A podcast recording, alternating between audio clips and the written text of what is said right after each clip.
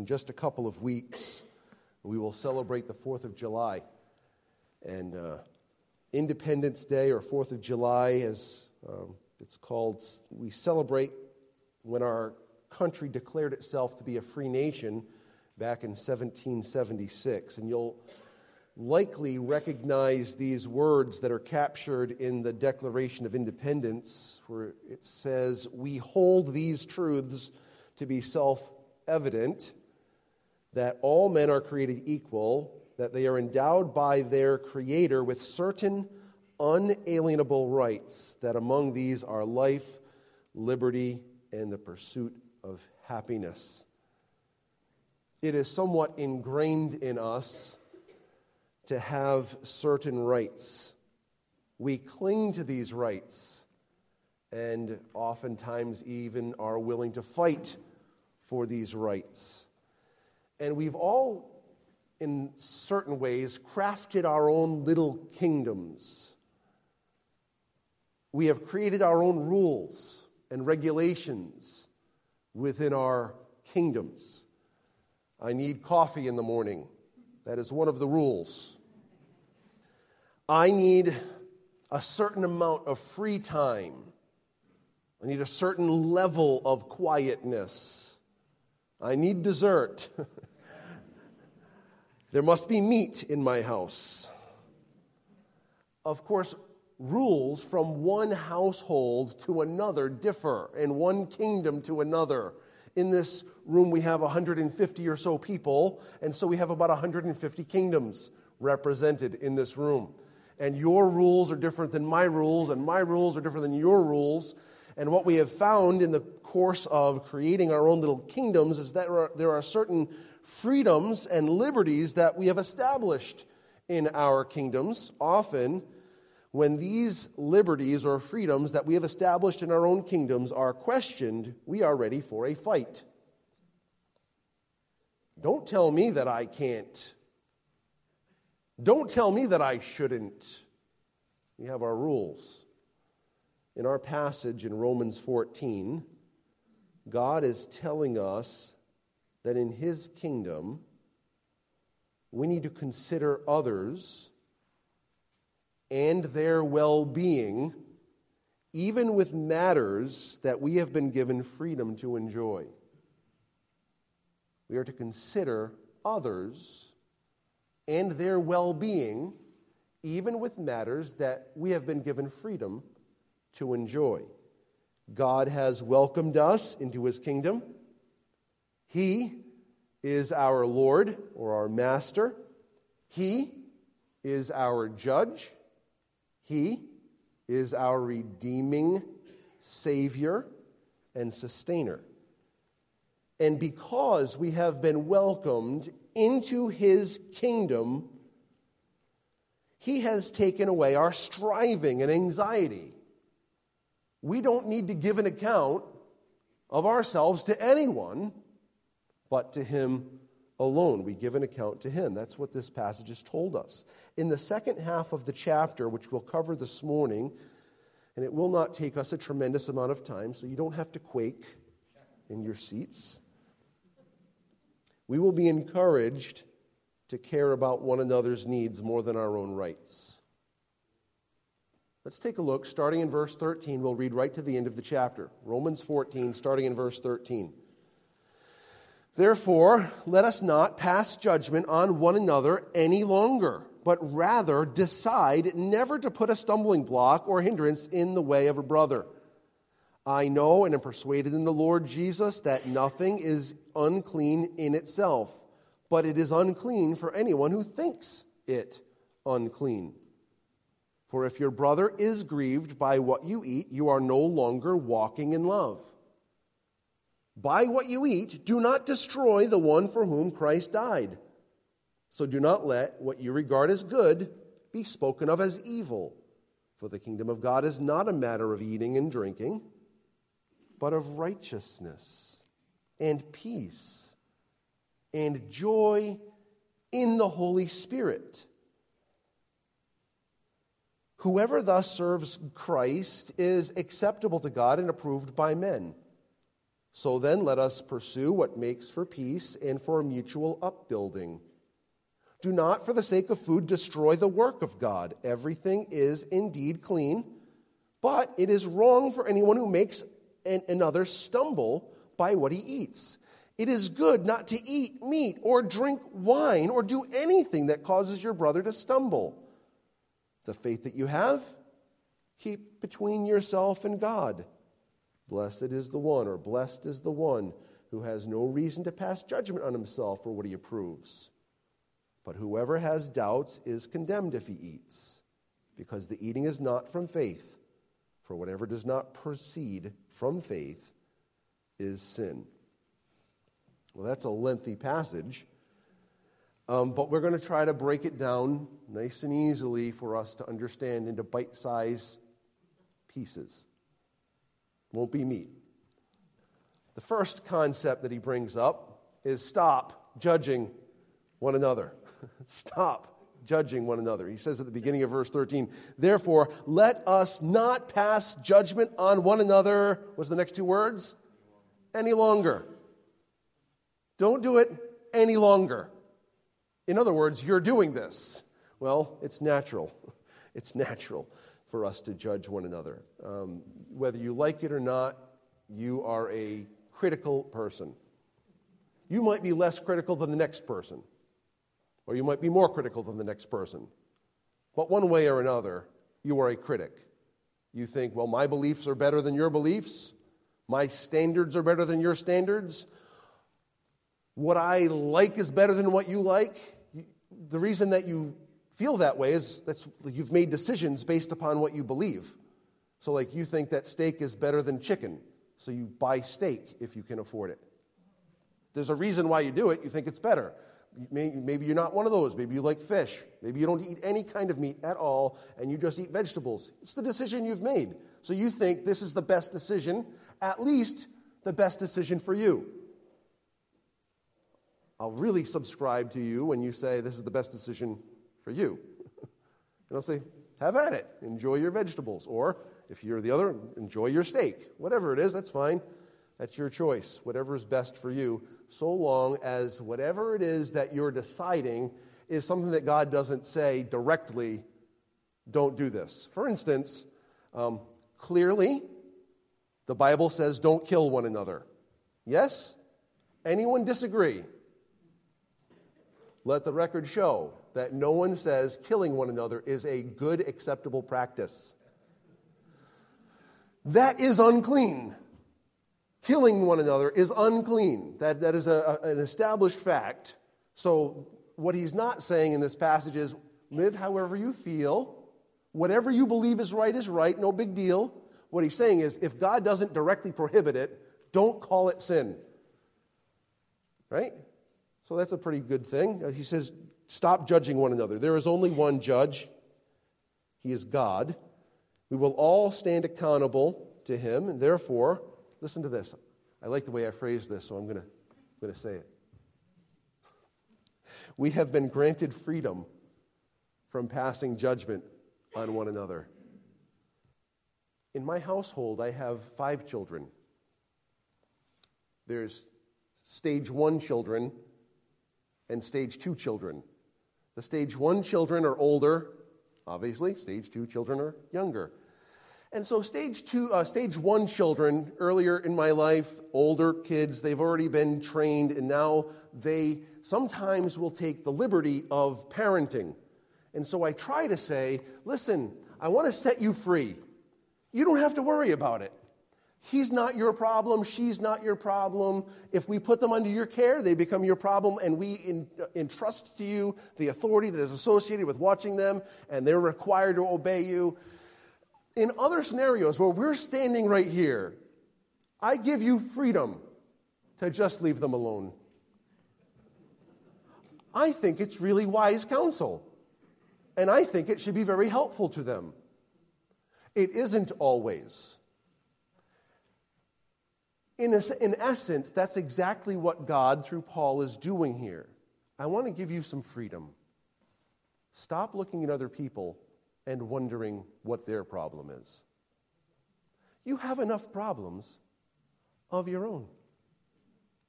just why don't you go on and live out your life and stop worrying about how other people are making decisions about their life? Now, that's true so far as the situations are gray areas. And there are lots of gray areas, right?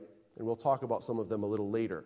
Again, when we come to the place where someone is in direct violation of the, the a clear uh, commandment of God, for instance, don't take someone else's wife to be yours.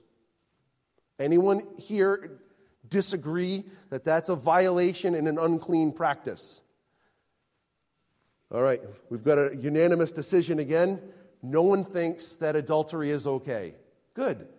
If someone is involved in adultery, we then have a responsibility as believers to go to them and say, Listen, my friend, this is, you're harming yourself, you're harming your family, you're harming their family. This is sin. This is an affront to God's character. You're doing lots of damage.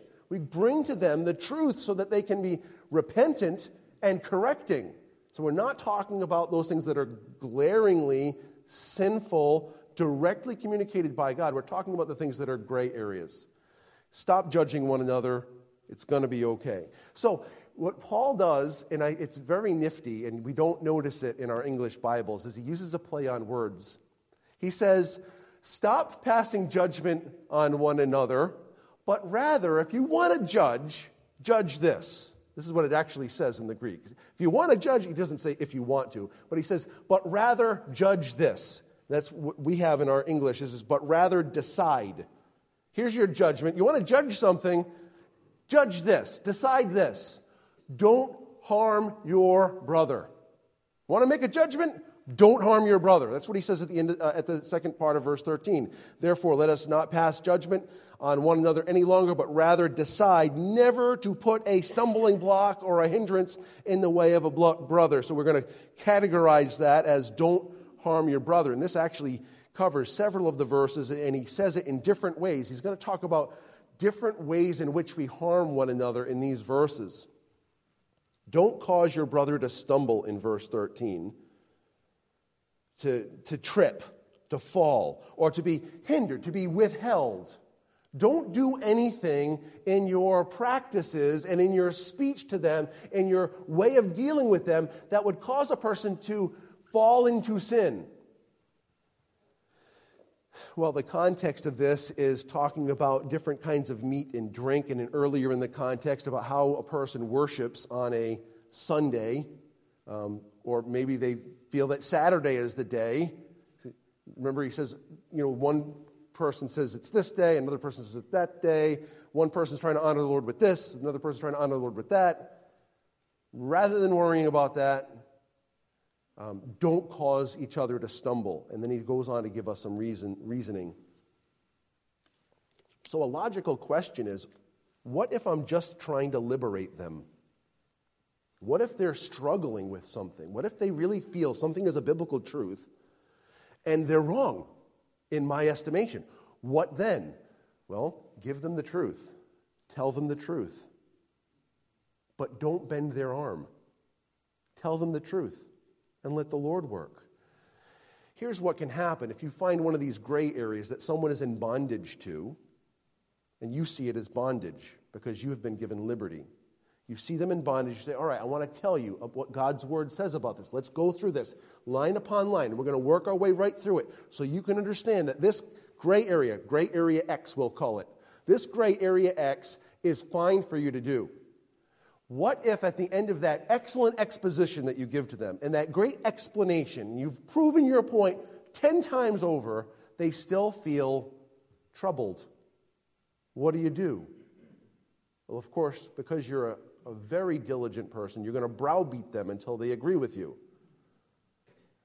What is the possible problem? Look down at verses 22 and 23. It says, The faith that you have, keep between yourself and God. Stop right there. Could you take that, that little phrase and do a lot of misteaching with it? Yes, right? Don't tell your neighbor about Jesus. That's your faith. Keep it to yourself. Is that what Paul is saying here? No. Is he also saying, don't live out your liberty in this world? Could you in- interpret it that way? You could. You'd be ripping it out of its context. You could say, listen, you, you know, you, you see that you have liberty to do that, but don't ever do it. Keep it to yourself. That's not what he's saying. What he's saying is, after you've communicated the truth and your brother is still conflicted, leave them alone. Listen to what he says now in the rest of this passage. It is uh, verse 22 The faith that you have, keep between yourself and God. Blessed is the one who has no reason to pass judgment on himself for what he approves.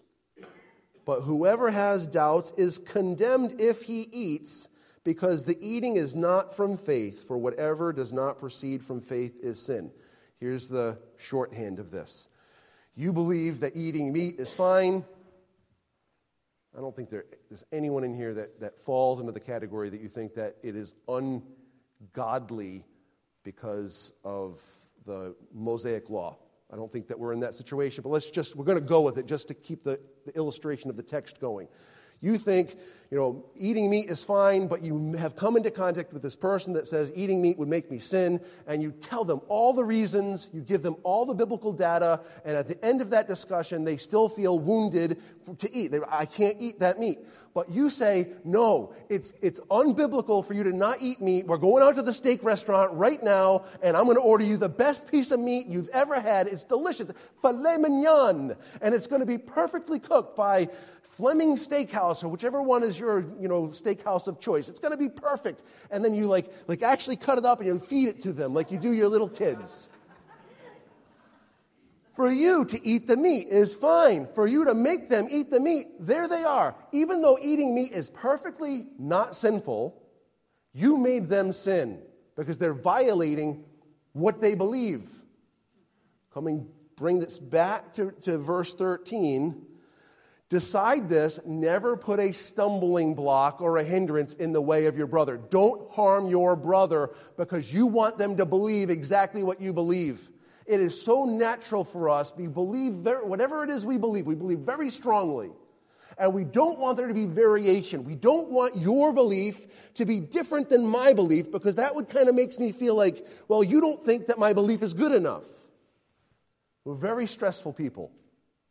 My view of the end times is the right end, end view time, you know, uh, view of the end times, and yours is wrong. And if you don't agree with me, I want to tell you until we come to the conclusion that Jesus is coming in, you know, 2023 at 12 o'clock on a Tuesday. We've got it all figured out, and I know exactly what's going to happen after that. Seven years, it's going to go exactly like this. No variation. I know all the details, and I want you to agree with me because if you don't, I'm going to feel like I haven't really explained myself very well. Listen, we don't need a whole bunch of people that believe exactly the same thing about exactly every topic and dress exactly the same and speak exactly the same and listen to exactly the same music, do all the exact same things. That's, that's called a cult. This is not who we are. God has freed us from cultishness. We found salvation in Christ. We can disagree with one another on gray areas. Not everything's a gray area. There are a lot of thus saith the Lord areas. For those things, those are hills that are worth dying on, not killing someone for, worth dying on, taking the hurt ourselves as we tell people of the glorious truths that are clearly articulated in the scriptures. Don't harm your brother. Don't cause your brother to stumble. We don't want to make our brother under bondage. They cannot live out their lives based upon our view of liberty. Right? Your liberty is the liberty granted to you from God, from the scriptures, and from the Spirit, hopefully. Hopefully, you're not taking your own liberties, but liberties that God has granted to you.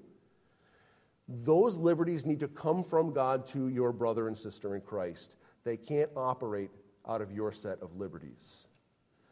Don't harm your brother. Don't grieve your brother in verse 15. Look at what it says.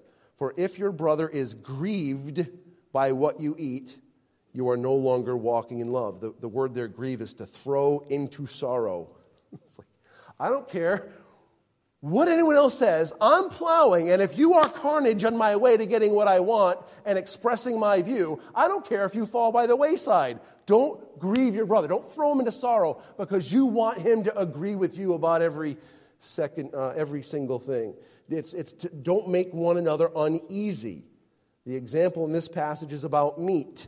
Perhaps it was meat offered to idols and then sold at a discounted price, or maybe another element of it was they believed in the Mosaic law restrictions with regard to clean and unclean animals. We know from Scripture about both of those scenarios that neither of these should keep a person from eating meat.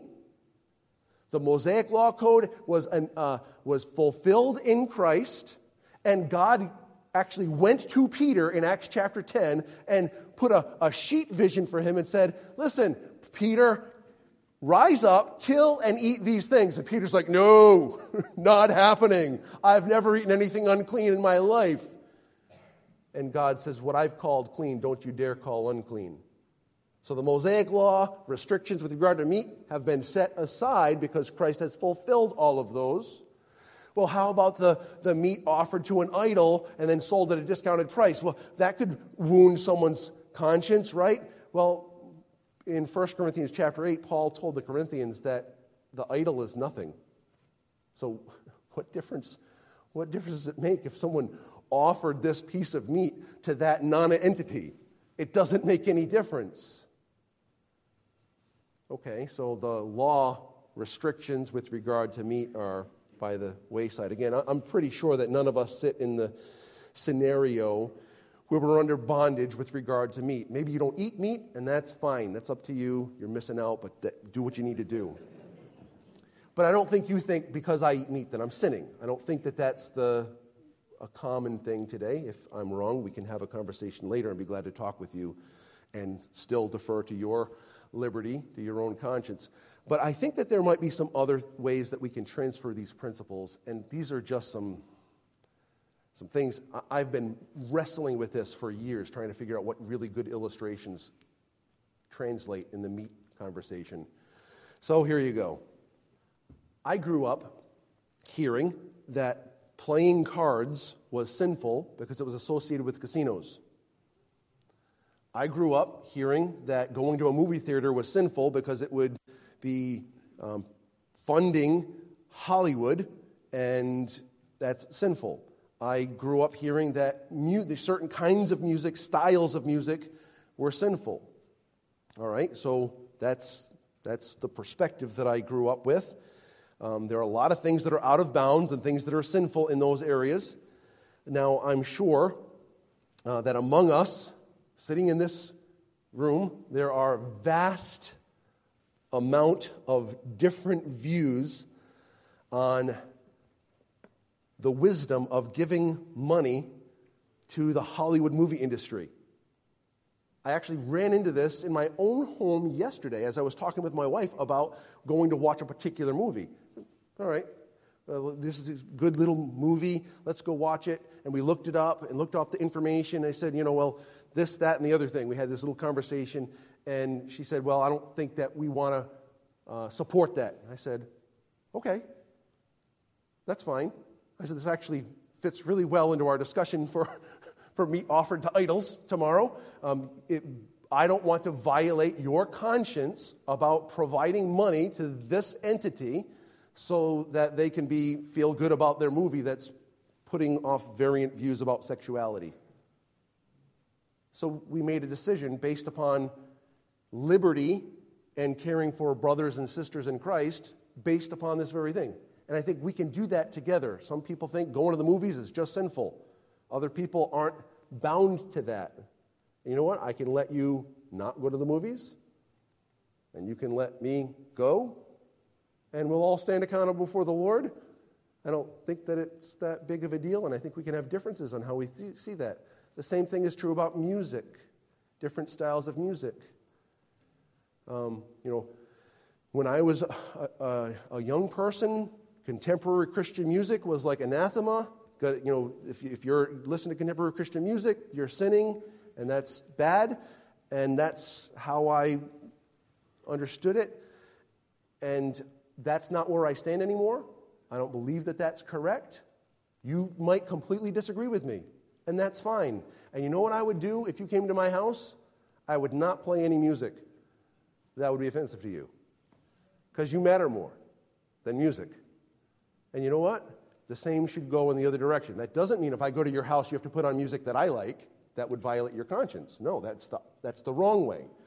What we do is you want to make sure that we don't cause one another to stumble, to be sorrowful, or to be conflicted in our conscience. Why? Because God's kingdom isn't about thus and so and so and thus that is not actually written. Man made laws, man made rules, conjecture from passages, principles derived from experience or tradition. That's not the kingdom. The kingdom is not eating and drinking, it's righteousness and peace and joy in the Holy Spirit. We'll get to that in just a moment.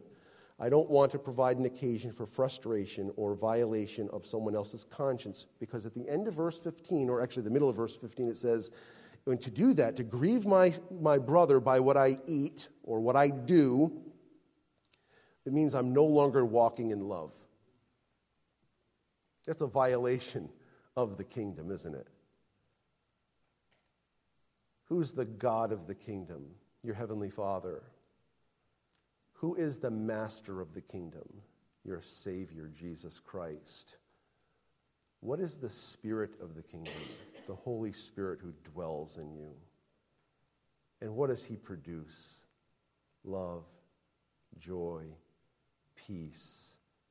Long suffering means patient endurance with one another. Long suffering, gentleness, goodness, faith, meekness, and temperance. I want to love my brother and sister in Christ, and so do you. So there are going to be times that we're going to disagree about gray areas. When we disagree about those gray areas, we'll defer to one another. That doesn't mean we have to say, I have no opinion. Doesn't mean we can't talk about it. Doesn't mean we can't say, well, what does God's word say about it and interact. But at the same time, I'm not going to then say, now, you agree with me now, don't you? no, just let the Lord deal with it. That's, that's his business. He's the Lord of the kingdom. And then what's interesting is he says, do not destroy your brother. Look at the end of verse 15. By what you eat, do not destroy the one for whom Christ died. I don't think that the context supports the concept of destruction. The word can be translated destruction, and most of the time it's translated destruction. It's apolumi. Luo is the great Greek word. It's used for all of the well, forget it. Destruction. Focus, Robert, focus. Destruction is the concept, but the opposite of destruction in this concept is to be at peace and build one another up. So, so he's not saying either blow them up or build them up. He's saying don't pull them down. Don't pull them down. Don't pull them back. Don't cause them to trip. He's not saying like as if you could take someone out of salvation, destroy. You can't kill someone. We're not talking about that either. He's saying, don't hold them back in their walk with God by injecting your liberties upon them. Don't destroy them. The contrast is that of building up. Now, Paul does a similar thing because we don't want our, our brothers and sisters to be twisted inside out. Look at verse 16. He says, So do not let what you regard as good be spoken of as evil. What, what good is he talking about? He's talking about liberties that we've received. Don't let that which is good, that you've experienced the good hand of God in freeing you from being in bondage to certain things, don't take that which is good and should be enjoyed and turn it into evil. How would we turn it into evil? By causing someone who has not arrived at that liberty to operate based upon the freedom that you've been given.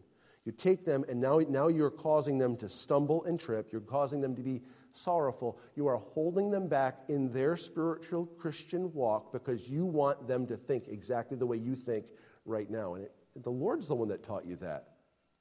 The Lord's the one that gave you that freedom. Don't take that freedom that's good and turn it into evil by ensuring someone else operates in your freedom. Does that make sense? You see what, he, what he's telling us in this passage is not to harm our brother. God has given us freedom. We're not to use that freedom to harm people, but to love one another. That's exactly what he says in Galatians 5. This is on the screen for you. Galatians 5 13.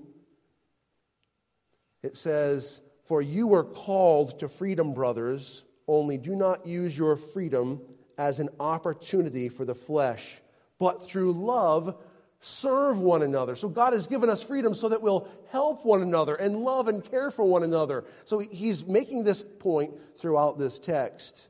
Now, he moves from not causing a stumbling, not grieving, not destroying your brother, and he does something different in verse 20. Look down at verse 20.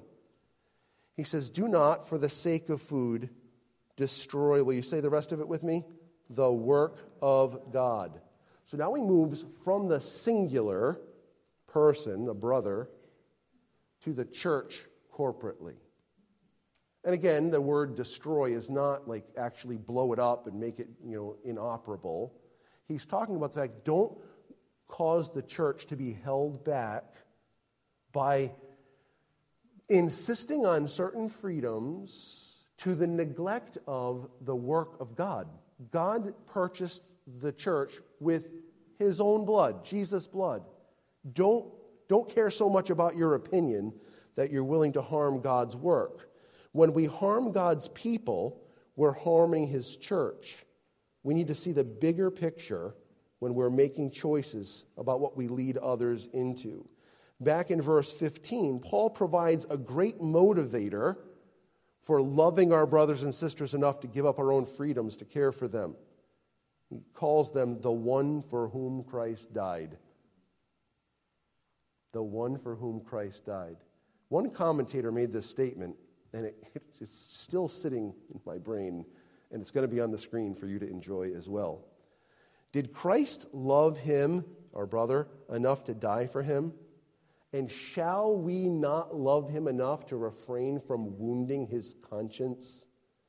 So, this passage is talking about not judging one another, not causing struggles and, and consternation in the heart of someone else about questionable items. In questionable items, you've been given freedom, enjoy them. Do it. But don't make other people feel as though they need to live in your liberty. It's doing harm to them, and then it's harming the church. So now we transition from the don't do this part don't harm your brother. Don't judge your brother. To the more positive side, like the really the meat of this, which is God's kingdom brings benefits, not harm. God's kingdom brings benefits, not harm. If you want to reword it in your own mind and make this kind of more of a, an instruction, you could say, be a channel of the benefits of God's kingdom. Look again at verses 17 through 19. For the kingdom of God is not a matter of eating and drinking, but of righteousness and peace and joy in the Holy Spirit. Whoever thus serves Christ is acceptable to God and approved by men. So then, let us pursue what makes for peace and for mutual upbuilding. The kingdom into which you and I have been saved is not about eating and drinking or doing whatever you please. It's a kingdom that is uh, constantly producing fruit it's God's kingdom. He is the ruler, He is the master of this kingdom. He is the judge, and He's the one who produces fruit. I made in- inference to this moments ago. In God's kingdom, Jesus sits on the throne as the head, right? He's the head of the church. Jesus sits as the head of this kingdom, and the Holy Spirit resides in our hearts. And and what does he produce? In this text, in verse 17, he produces righteousness, doing the right thing, right? He produces peace. That means not like constantly looking for someone to feud with, not constantly trying to persuade someone to, to do everything the way I do it. Peace. Who brings peace? He brings peace. In, in in, in being a peacemaker, we're constantly wanting to point people to the one who produces peace. You want peace? It comes from him. He's, he is the prince of peace. His peace can govern our hearts.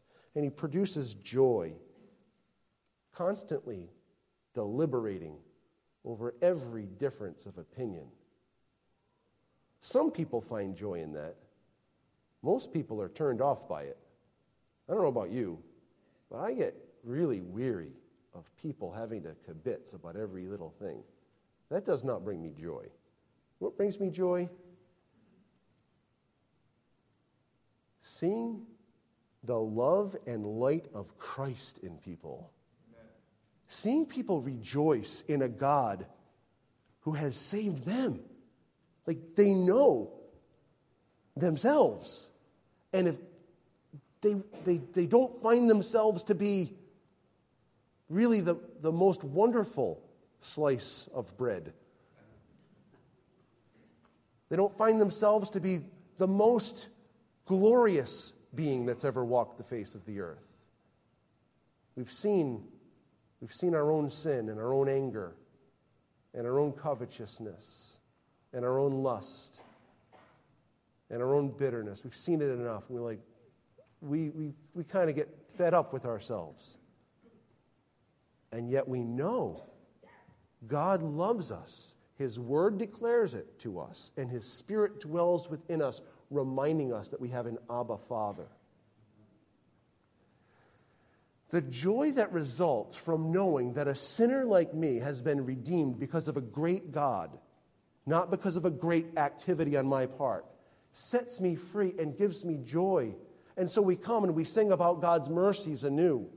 We sing about the fact that, that God um, has, has offered salvation and He's given us mercy and grace that, that we could never earn. And it gives us joy. This comes from the Spirit, and this is an element of God's kingdom righteousness, peace, and joy in the Holy Spirit. These are things that the Spirit produces. And it says, the people that live this way, live in light of the kingdom, verse 18, they thus serve Christ this way, and they are acceptable to God and approved by men. The Spirit moves in us, He motivates us, He enables us not only to be at peace, but to pursue peace with others. I want to think about this for a moment. Look at verse 19. So then let us, those members of the kingdom, pursue what makes for what? Peace and for mutual upbuilding. I plan to turn to some scripture passages for this. And our, our time, I don't know what has happened to the time. I got up here at 10:30, so it's been 40 minutes. I actually kept track today because I lose track sometimes. I don't know if you've noticed that. He's calling us to be those that pursue, follow after peace. In Romans chapter 12 and verse 18, he says, um, Let us, as much as lies within us, live peaceably with all men in Matthew chapter 5 and verses 9 and following, Jesus says, Blessed are the peacemakers, for they shall be called the sons of God. The people that demonstrate God's character are those that are peacemakers. They're, they're reaching out not with live the way I live and think the way I think and do the way I do, but those that are offering the peace of Jesus Christ, that Jesus has shed his blood to make us that were at enmity with God come near by the blood of Christ. We're peacemakers. We're offering peace, not our peace, his peace. Take a look, please. We're going to turn to one passage, James chapter 3. Don't judge one another. Don't harm one another. We are members of the kingdom, and as members of the kingdom, we want to be channels of the fruitfulness, the benefits of the kingdom. The kingdom doesn't bring harm, it brings benefits. And one of those benefits is this peace that comes from God. We're in James chapter 3. Look at verses 17 and 18. He says, But the wisdom from above is first pure then peaceable, gentle, open to reason, full of mercy and good fruits, impartial, and sincere. Listen carefully. And a harvest of righteousness is sown or scattered in peace by those who make peace. You get this picture of a person that has a bag of seeds. And they grab a handful and they're scattering it, scattering the seeds. We're not talking about, you know, you get the little carrot seeds and they blow away when you're trying to put them in the, in the soil. Maybe grass seeds. You get this, put your hand in there, and if you only put down a couple of seeds of grass seed, you're not going to get a lot of grass, right? So you dig your hand in there and you start really scattering it. A harvest of righteousness results from those who take this seeds of peace and they're chucking them around. Scatter them. You don't have to worry about whether it's on good soil or thorny soil or rocky soil or hard soil. Just throw the seeds. Throw the seeds. What kind of seeds? Seeds of peace. The peace that God has given to you. You've experienced peace with Christ, and you're offering peace with Christ. Dig into the bag, and you're hurling it around. The kingdom brings forth peace and righteousness and joy in the Holy Spirit. We're pursuing peace in Romans chapter 14. And instead, we get caught up in certain things that are kind of outside the bounds of God's directives. Let us pursue what makes for peace and for mutual upbuilding. What's at stake in all of this? Everyone's going to see it my way. Really? How about not? What about actually sowing seeds that result in peace with God? Because if someone's at peace with God, and I'm at peace with God, guess what? We too be at peace. Unless we're focused on non important things. And then we are at odds. And then we're harming our brother and we're harming God's work. Let's focus on the things that matter, things that last. He says, pursue that which makes for peace and mutual upbuilding. Well, we do that through focusing on, on the truth. In Ephesians 4, we speak the truth in love, and that builds one another up, right? In the book of Judges, he tells us to, to spend time with our most holy faith. Well, that's, again, talking about Scripture together, talking about what God has done, how He has freed us. And another way that we see that God brings forth peace among His people and upbuilding is in Ephesians chapter 6. He, he talks about praying together. He talks about praying together in verse 18. The armor of God starts in verse 10. Everyone wants to stop at verse 17. But the armor of God goes right down to verse 20. And part of that armor of God is praying together. Praying together. I want to take a moment and encourage you to participate in our prayer meeting. I want to encourage you to see the value of setting aside an hour and 15 minutes on a Wednesday night to come in, to hear the truth, and to pray with one another in praying with one another, we're seeking to invest in the upbuilding of each other. As we pray, holding one another's needs before the Lord, as we bear one another's burdens and so fulfill the law of Christ. This passage in Romans chapter 14 is calling you and it's calling me to pursue peace and upbuilding. And one of the ways that we can do that is by gathering together, being nourished in the scriptures, sharing the scriptures with one another, and praying together. I want to really encourage you to, to do that and, to, and to, to, to find the value in that matter. He finishes this passage off by telling us to care for one another, back in Romans 14. We read it already, and I made reference. I'm just going to basically state a couple of statements as we conclude. Verses 20 through 23 um, basically restate the concept. Care about one another enough to push, uh, to not push someone against their conscience. For if they were to do that, if they were to push against their conscience, even if their conscience is wrong about a matter, for them they would be sinning. No one, listen carefully to this, no one is harmed by avoiding something that violates their conscience. No one is harmed by not doing something that would violate their conscience. It's only when a person blows through the red flags of their conscience that they could condemn themselves. That's what he says here. It's very interesting. Verse 23 Whoever has doubts is condemned if he eats. He's condemning himself. I want to, I want to give you some good news. This is a really tra- good transition for us to think about the gospel. Thankfully, even if we condemn ourselves, that is not the final verdict. That is not the final verdict. For Jesus was condemned in our place, and then he was vindicated by his own righteousness. Maybe you're here this morning and you're thinking, I don't know what you're talking about. You're talking about meat and new movies and music, and I just I don't get what you're talking about. How does any of that have anything to do with hurting someone else? I don't understand. Well, maybe I, I can understand why you feel that way. It's um, some of the less fun discussions. It's fine. But maybe that's a great conversation for another time for you. Maybe if you're sitting there thinking, what does this have to do with my life?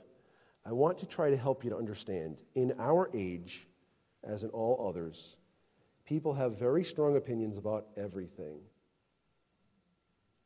There are whole movements going on for whatever special interest that they have. People are divided. They're divided about politics, economics, gender issues, racial issues.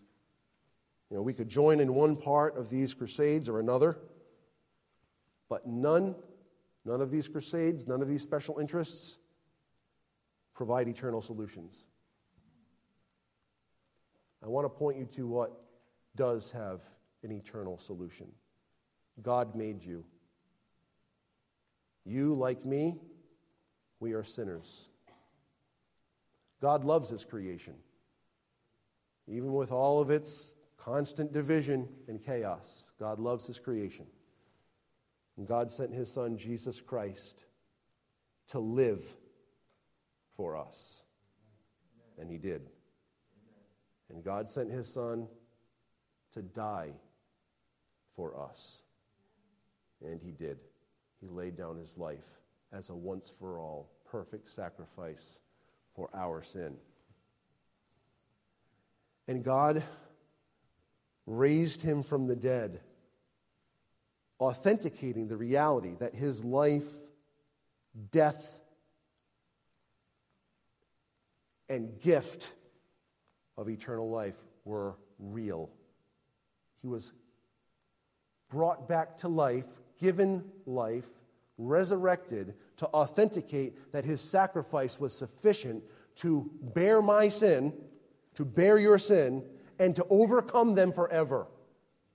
God raised him from the dead, giving uh, life to all who would believe in his name. God will provide eternal salvation for you if you call upon the name of Jesus Christ today. If you say, I see that I'm a sinner, I know you're a good God, I, I feel uh, insufficient, I feel like I'm not going to make the grade, Jesus made the grade for you.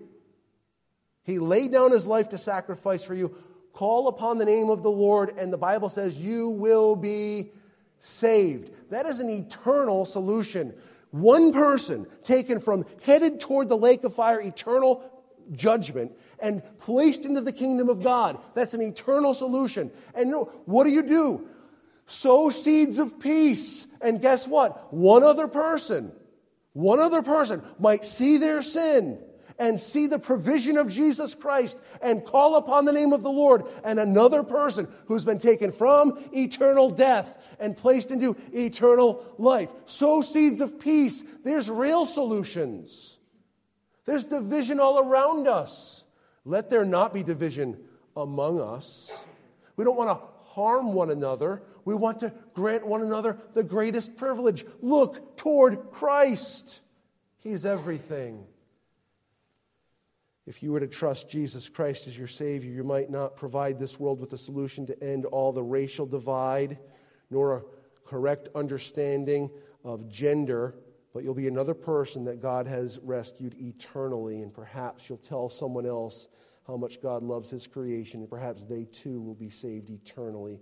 Can you see how this ripple impact could have an eternal solution for so many? You can't save everybody, but you can make an impact with the gospel today. What are you going to do today?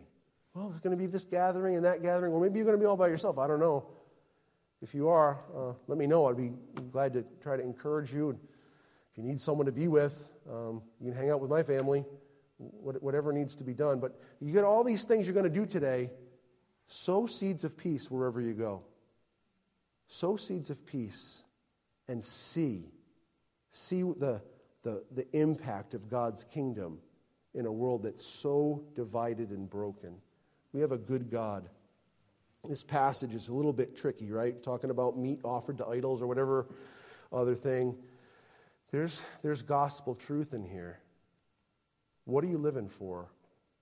We have the opportunity to, to cast seeds of peace that change people's lives forever. God changes people's lives forever. Let's pray together. Father, you know exactly what each person in here needs. We pray that we would commit ourselves to you and be vessels of yours. Help us to be committed to one another's benefit, benefits that come from you, and never to one another's harm. We pray in Jesus' name. Amen.